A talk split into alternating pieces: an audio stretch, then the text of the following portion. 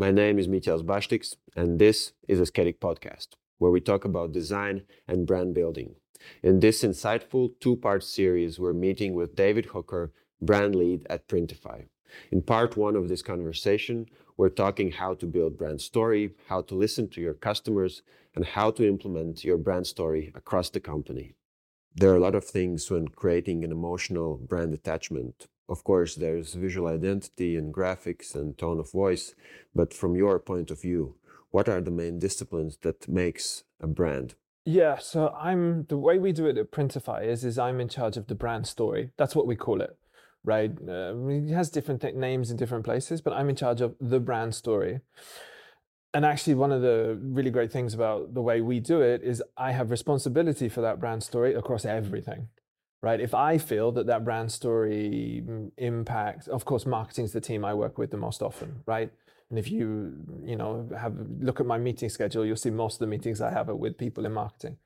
But I have full uh, authority and autonomy that let's say if I decided that the finance team needed to be brought into uh they don't at the moment, but let's say if I decided they did, I would bring them in. Uh, that means I have uh, you know discretion to find where I need to insert the brand story into what people are doing. So we have our teams working away operationally. So a social media person is a person I work with a lot but she is delivering on her social media objectives, her you know her targets for how many times she's posting on how many channels, uh, what engagement rate she's trying to get.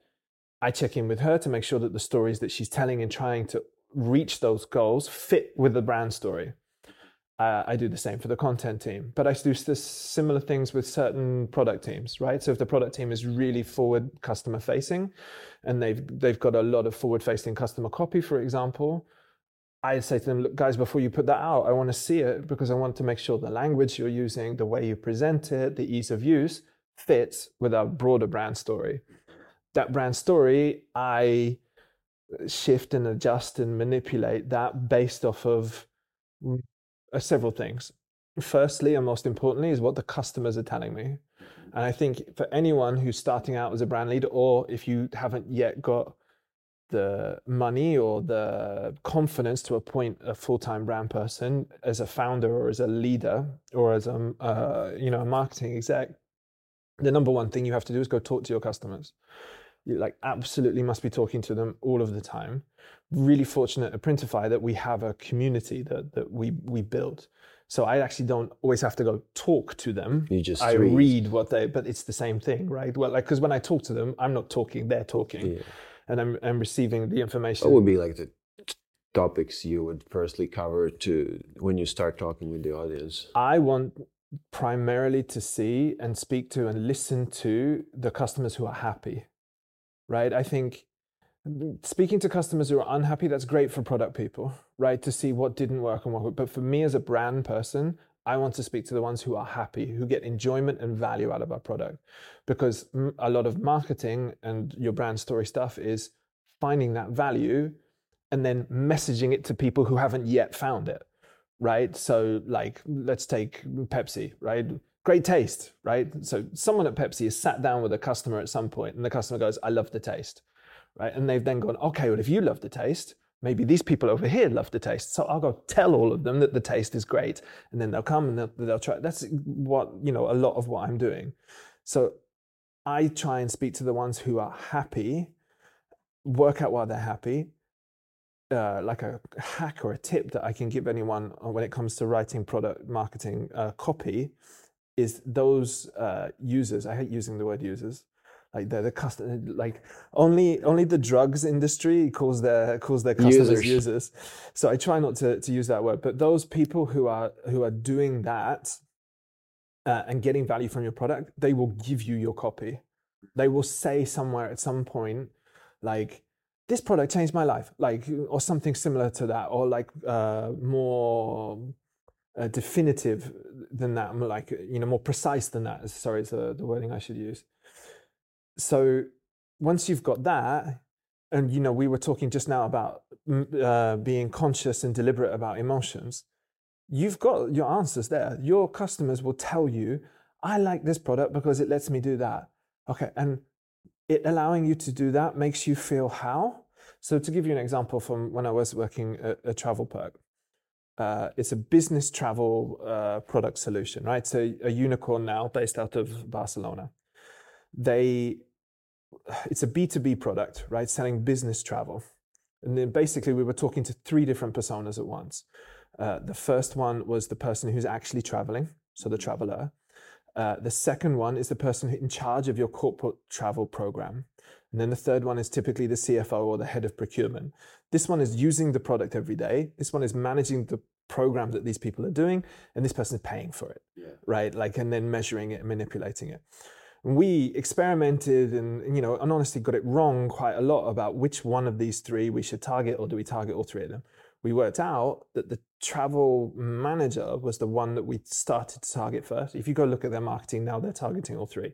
But we started here in the middle because this person had the biggest emotional problem, right? They were managing travel programs, even at a small company for like 60 people. Like, I don't know if you enjoy booking your travel, but most people hate booking travel, even for themselves. I, I don't like it. Like you get you get all this decision paralysis. You know, oh, this one or that one's better. Like especially then if you bring a loved one into the equation. And yeah. Like, yeah. So imagine booking travel for someone that's not you. Then imagine doing it for 50 people. Then imagine that it's not the job you signed up to do, right? The travel program is commonly given to uh, the office manager or an intern or like someone who's doing like there's there's no university degree for travel booking right? Like it doesn't exist. So we soon discovered these people have the biggest emotional problem. We can target them with our messaging. Get your life back. Like no more booking things on a sunday right? No more execs shouting at you. Uh, no more like people getting lost in places. Like get your weekends back. This kind of things right we got that copy from speaking to them and them telling us, I've lost my weekend. And, and then our happy customers telling you, oh, I used to, like, we had this quote that we put on the website. It was like, I used to, I used to spend uh, 25% of my working week booking travel for other people. Now I get everything done in an hour and a half. Right? Perfect. That's just done. It's yeah. done. Like the emotional connection, it, it's tapped into, it's, it's there. You, you start there. So I know your original question was about like what you know what people um, should be doing as brand leads and what the role is.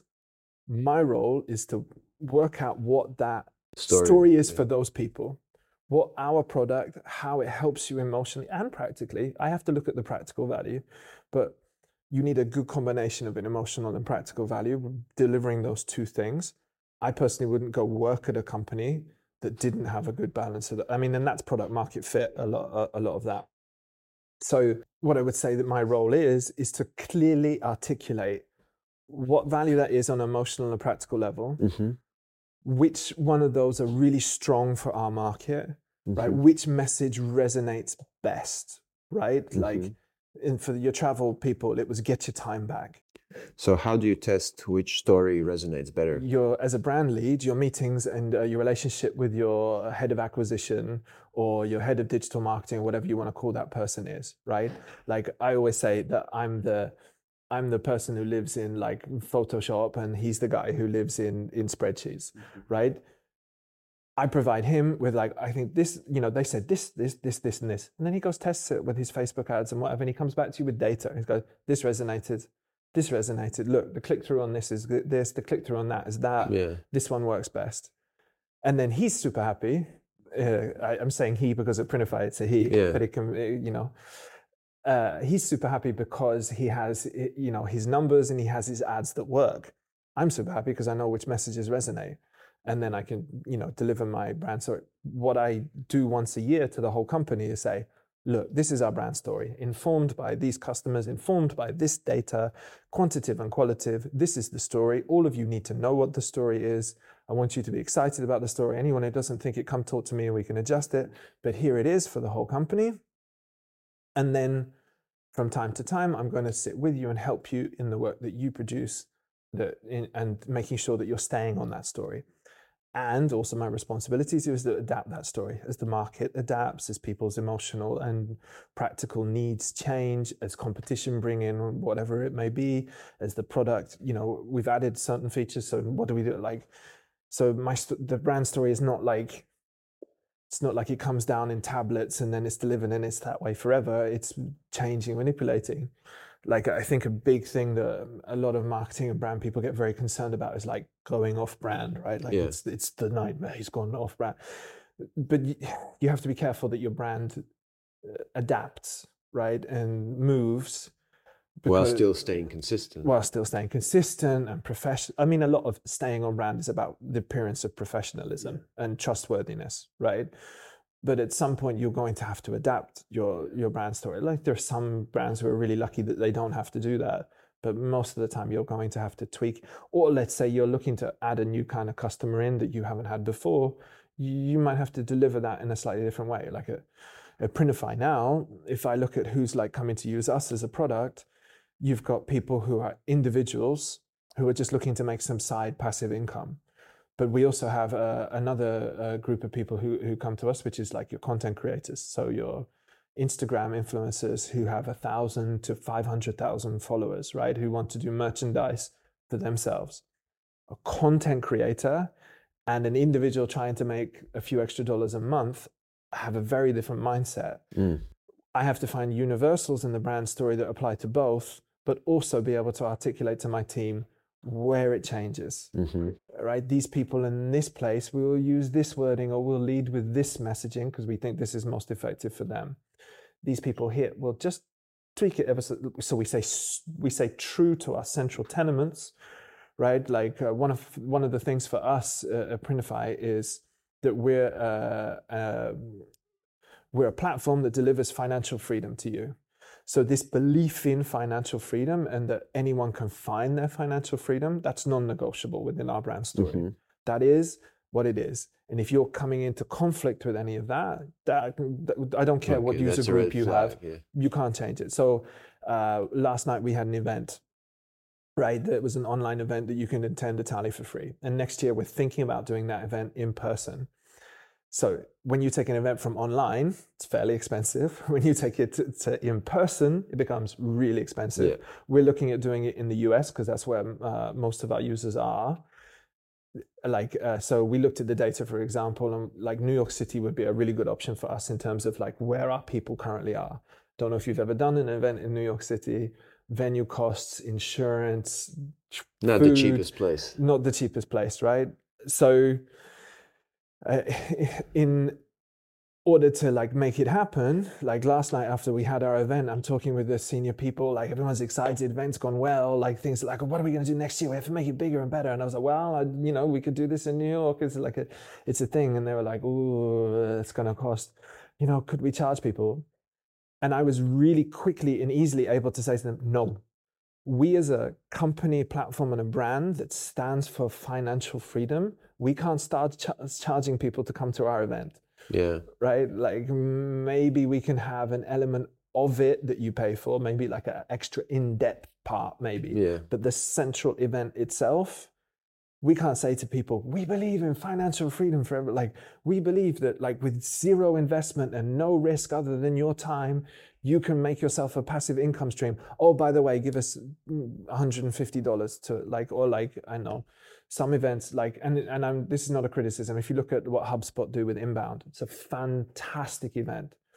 But it makes sense for them to be able to charge. Like a ticket to, in- uh, to inbound is over a thousand dollars Yeah. but it's worth it. It's a return on investment. It's a platform which literally is built off of return on investment. Invest in this conference, invest in our platform, and you'll get the, the money back. It makes sense for them to be able to charge. It doesn't for us. So you have to find those kind of non negotiable central points of your brand story where you don't move. And then the things where you you're willing to adapt based on what are the emotional and practical needs for your for your user base. You said that you create this brand story. You do that once a year for the whole team. Yeah. How does how can you break it down over the year? Like so, it's not just like once a year you do a internal conference, but then how you implement the brand story across the company within a year. what what happens at, at any company is each of your departments will have their planning, right? Like let's take acquisition marketing as a as a as a base, but it could also be for a product team. The, same thing would happen.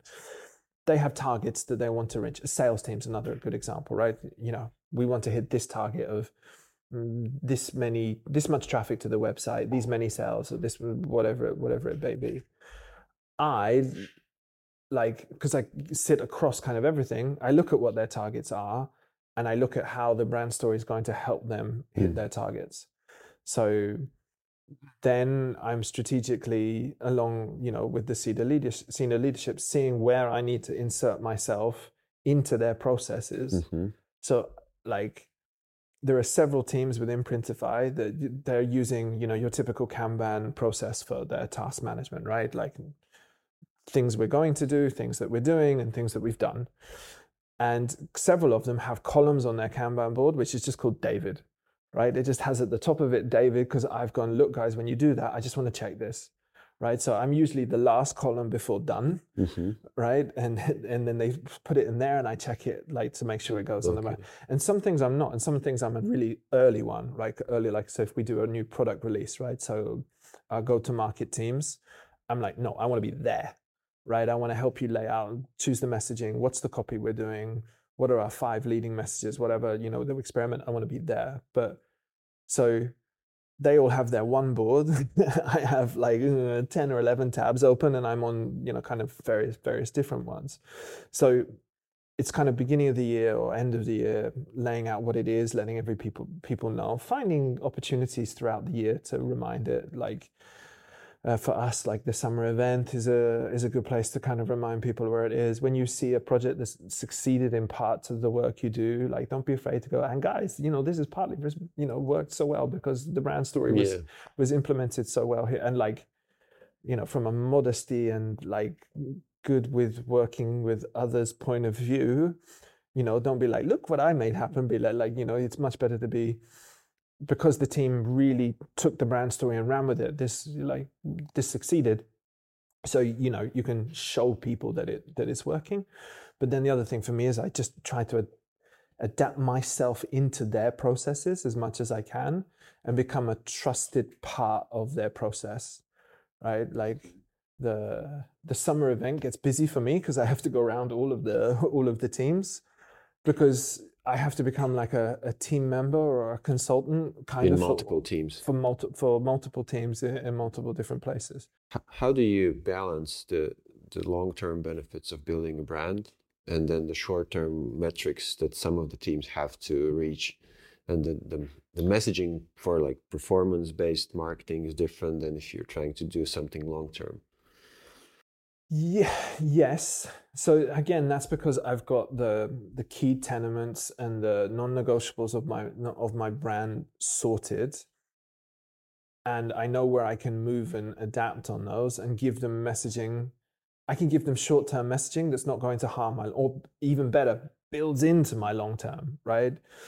So it's I don't look at it as a trade-off Mm-hmm. right like short term versus long term it's like short term this is the right message now which feeds into the longer term right it's a journey it's not like a a or a b Mm-hmm. so if i'm doing my job properly and i'm bringing you a really effective like good branding is effective now right because I think if- so? oh yeah yeah Yeah. like if I think also you have to, uh, to your point earlier, you don't just exclusively think of branding as a visual identity, right? Like, Mhm.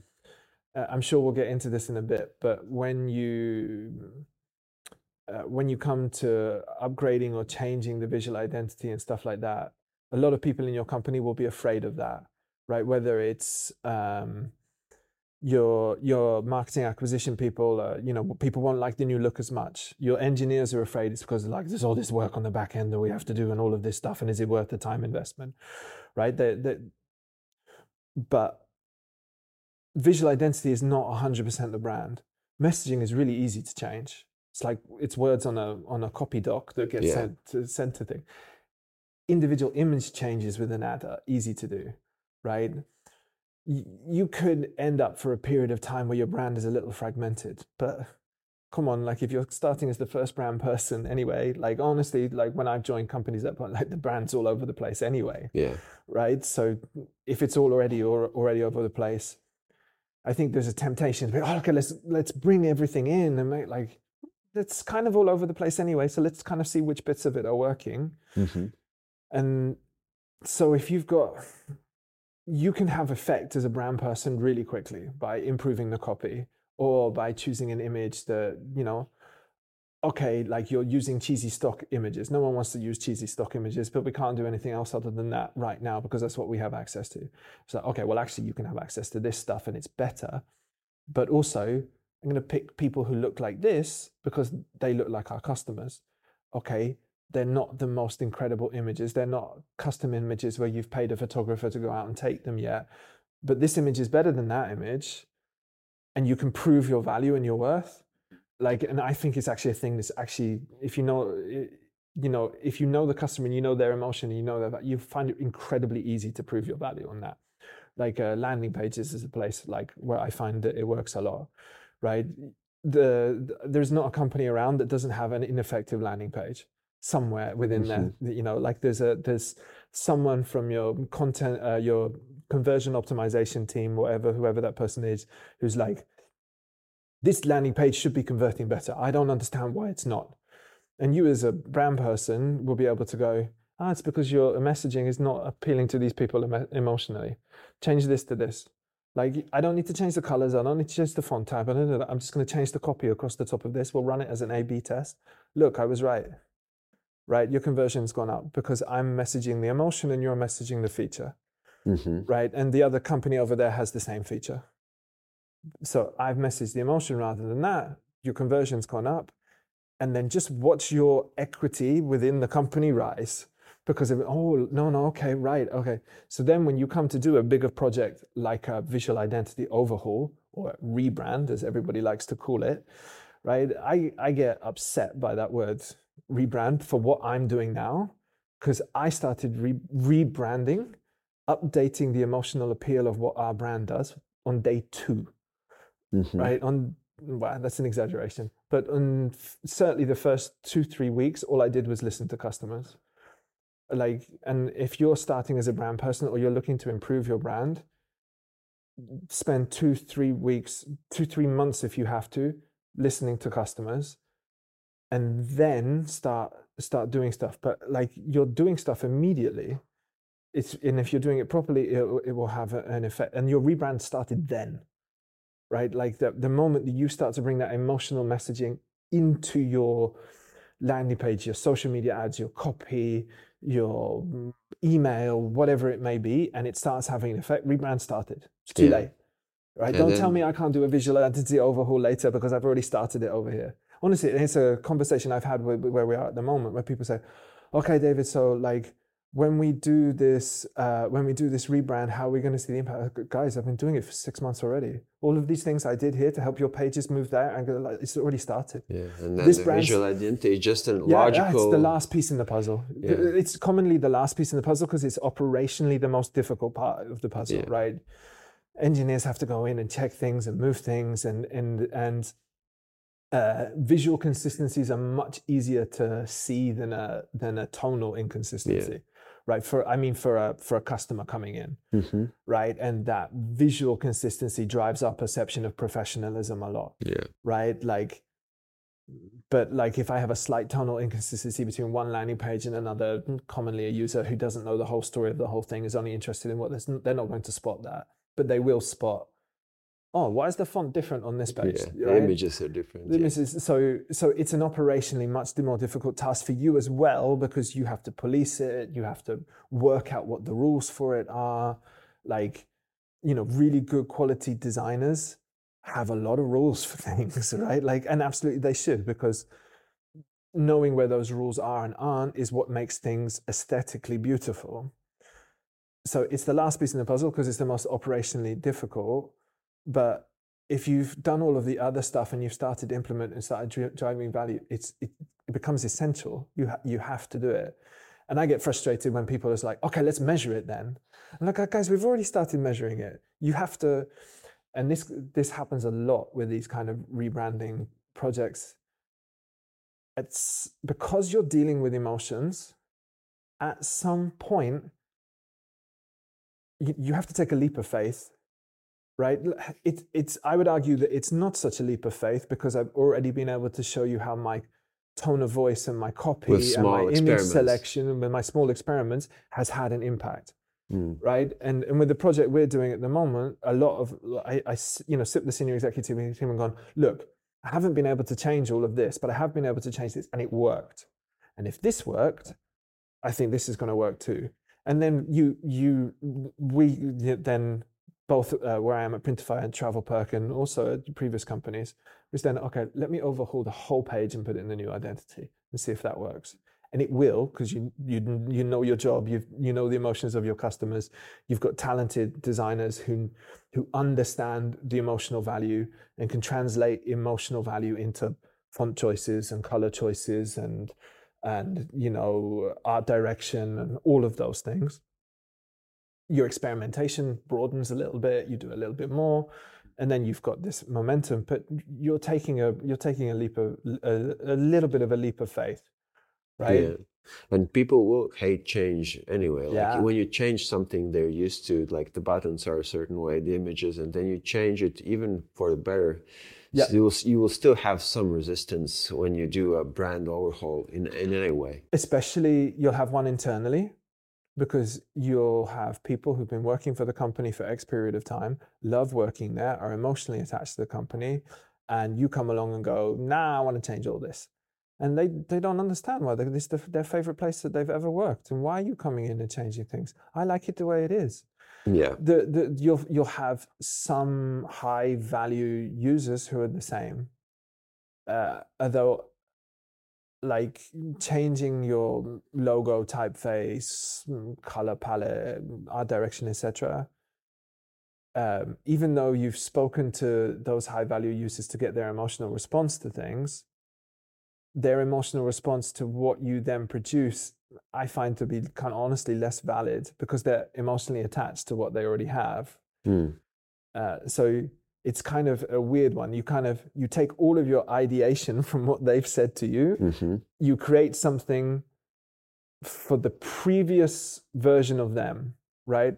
You're you're creating something for the the high value customer back when they were making the decision right? They've made that decision now and found their value right? And so now they like what they have and they think that this this is good. But actually what you're trying to do is like find this person two months three months four months six months earlier and better message to that person so you have a higher likelihood of them getting to what you have now in a high value customer. Mm. so then i found often when you come back to these people and go look based on what you told me i've made this. And they're like no i like what you have. And like the first couple of times it happened it's like no why? You shouldn't like but actually what you need to do is take that thing that you've created with their help To a new and, group. and to give it to these people and see if it's more effective. And then these people will probably complain. In uh, some of them will, some of them won't.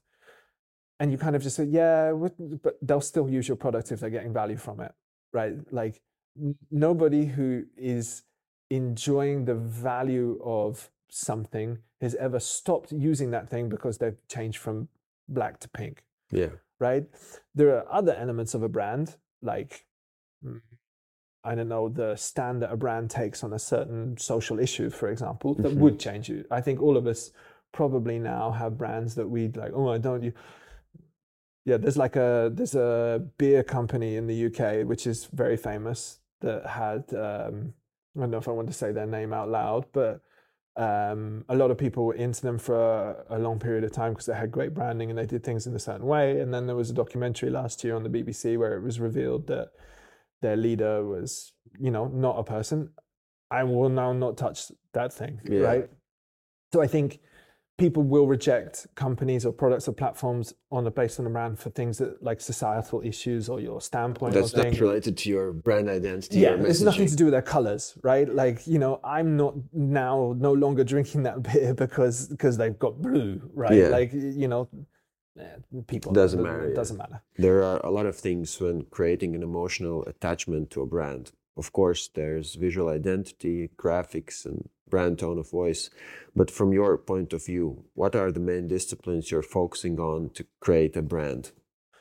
I, I think again, it relates to your to your customer, your user base, and what's important to them. Mm. right if your brand is you know for like I don't know a product for women right you should absolutely be t- be taking a viewpoint on issues that relate to women, like, and that the people within your customer base want you know want these things to happen or want these Mm. things to not happen whatever that societal issue you know may be if it's important to them it's important to you and you sh- absolutely should take a stand on it if it's if it's not important to them you shouldn't get upset about it. Like you, you, Mm. you you you really shouldn't like so let's look at it for us now at printify.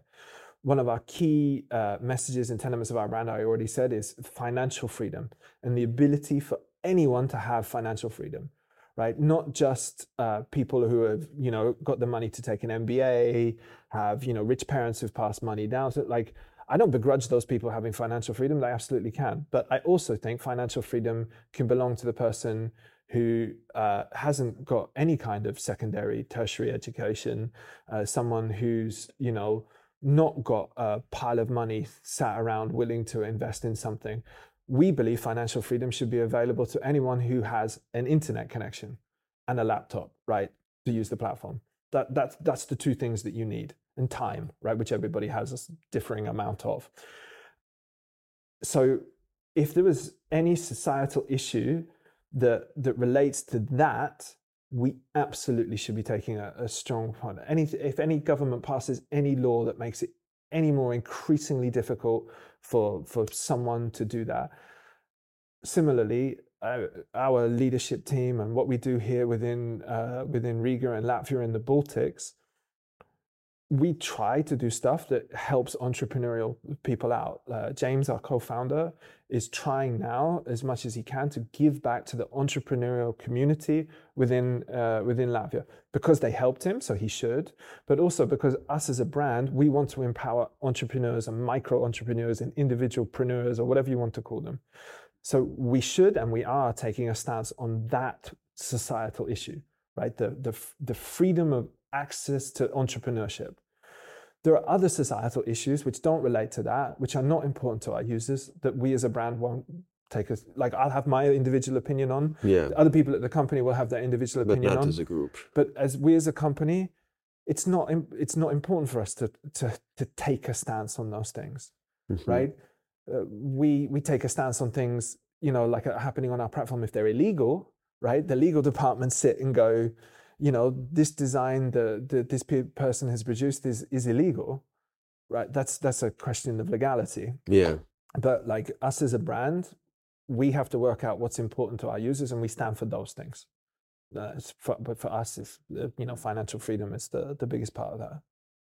that's it for today, and thank you for listening. If you find these topics interesting and valuable, feel free to subscribe to Asketic Podcast at YouTube, Spotify, and Apple Podcasts. You can also write us at hello at asketic.com and let's build impactful brands together.